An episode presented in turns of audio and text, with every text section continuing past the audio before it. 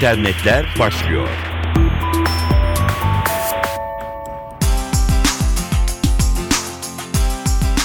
Dijital dünyada ne olup ne bitmiş hemen bir göz atacağız. Ben Dilara Eldaş.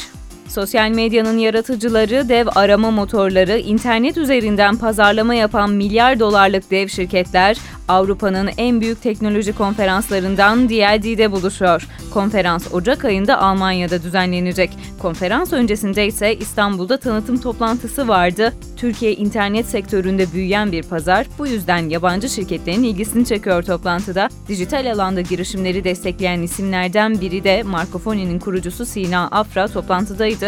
Afra, konferansın hem tanışmak hem yatırım yapmak için önemli olduğunu söyledi. Türkiye'nin Rusya, Hindistan, Çin, Brezilya denilen beşli grubun içindeki Avrupa'ya en yakın, en hızlı büyüyen ülke olduğuna dikkat çekti. DLD konferansı Ocak ayında Almanya'nın Münih şehrinde gerçekleşecek. Oley.com'dan jet ödeme dönemi. Doğuşyayın grubunun kullanıcılara güvenli bahis sunduğu site Oley.com kurulduğundan bu yana birçok yeniliğe imza attı. Bu da onlardan biri. Jet ödeme sistemiyle Oley.com üyeleri bundan sonra hangi bankada hesapları olursa olsun para çekme talebinde bulundukları anda paraları jet hızıyla banka hesaplarına geçecek. Tüm Oley.com üyelerinin ücretsiz yararlanacağı bu servisle üyeler kazandıkları paraları anında diledikleri gibi banka hesaplarına çekme şansına sahip olacaklar. Servisle ilgili ayrıntıları Oley.com'dan bulabilirsiniz.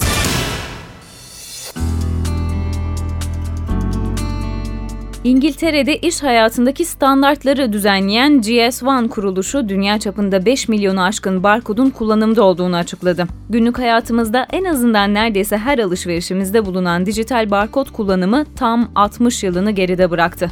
İlk barkod için patent 7 Ekim 1952'de alınmıştı ama ilk barkodu tarayabilecek lazer teknolojisi mevcut olmadığı için günümüzde çok iyi bilinen siyah beyaz çubuklardan ve bir dizi rakamdan oluşan barkodun Amerikan dükkan ve mağazalarında görünmeye başlaması 1974'ü buldu. 1974'te barkodla taranan ilk ürün Ohio'daki bir süpermarkette satılan bir paket ciklet olmuştu. Günümüzde hemen her üründe bulunan barkodun tahtına rakip olarak görülen Quick Response adı verilen QR kodlar. Zira QR kodu barkoda kıyasla çok daha fazla bilgi içerebiliyor. Ancak GS1 son yıllarda yaygınlaşan QR kodun geleneksel barkodu tehdit etmediğini belirtiyor kurum. Kodların farklı işlevleri var. Bir kutu fasulye konservesinin yan tarafındaki barkod, satış sırasındaki tarayıcıda kullanılıyor, tüketiciden doğru para alınmasını ve stokların güncellenmesini sağlıyor. QR kodunun başlıca amacı ise tarama yapan kişiyi daha geniş bir multimedya ortamına taşıması.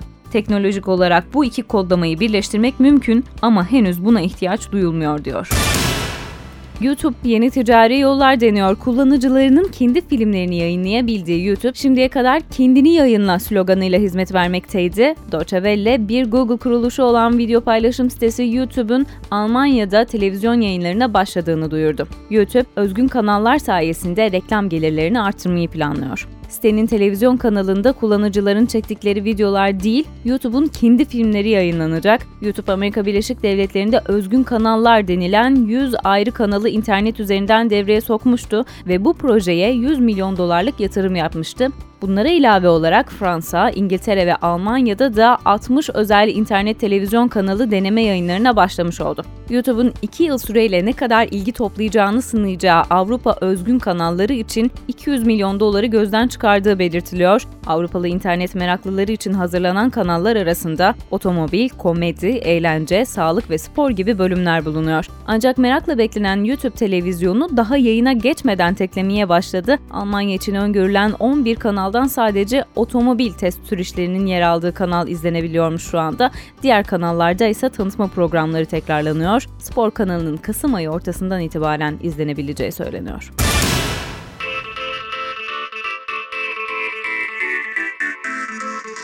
İnternette siber saldırılar her geçen gün yeni bir boyut kazanıyor. İnternette hacker hizmeti kiralayanlar ya da bu hizmetlerini kiraya verenler bile var.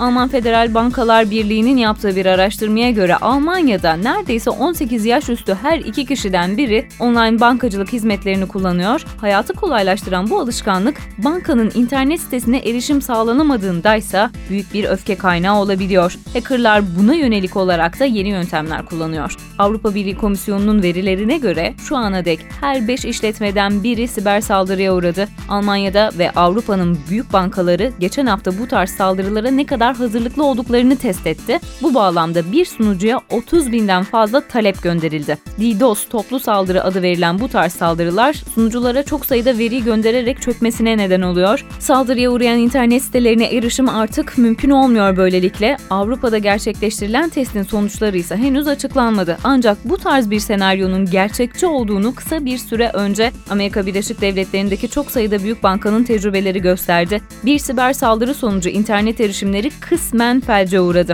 İnternet sitelerinde yayınlanan bir yazıda sorumluluğu İzzettin El Kasım'ın Siber Savaşçıları adlı bir grup üstlendi. Grup saldırılarının tartışmalı Hz. Muhammed filmi internetten kaldırılana kadar devam edeceğini bildirdi.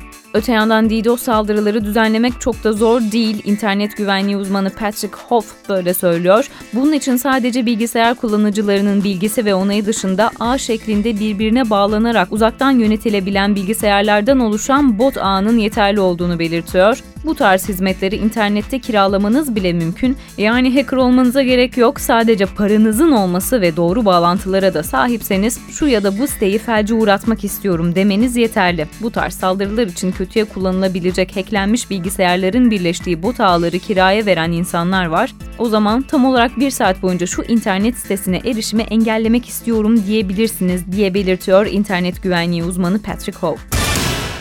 Sevgili dinleyenler, dijital dünyanın haberleri, faydaları bir yana işin bir de diğer yüzü var. Bunu da aktarmamız gerek. İngiliz ve Amerikalı uzmanlar ebeveynleri uyardı. Çocuklarınızı ekran başında 2 saatten fazla durmasına izin vermeyin. Buna göre televizyonun yanında bilgisayar ve akıllı telefonlarla uzun süre vakit geçiren çocukların depresyon riski yükseliyor, konsantrasyon bozuklukları artıyor. Bazı çocuklar 7 yaşına gelmeden ekran bağımlısı oluyor ve bu da depresyona yol açıyor. Uzmanların ekran uyarısı yalnızca televizyonla sınırlı değil. Çocukların erişiminde olan bilgisayar, tablet, akıllı telefon ve oyun konsolları gibi farklı ekranlar da kara listede. Ekran karşısında vakit geçirirken azalan dopamin hormonunun konsantrasyon bozukluğuna neden olduğuna dikkat çekiliyor. Uzmanlar, ekrana uzun süre maruz kalan çocukların ileriki yaşlarda kalp hastalıkları, inme ve diyabet gibi risklerle karşı karşıya kalacağını belirtiyor. Buna göre çocukların ekran karşısında günde 2 saatten fazla kalmasını engellemek gerek.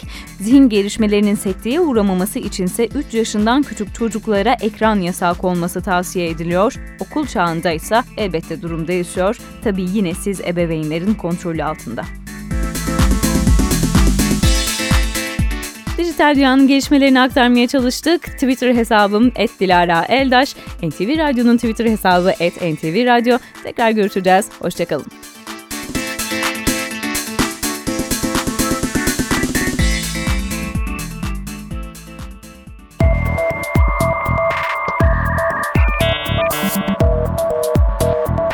İnternetler sona erdi.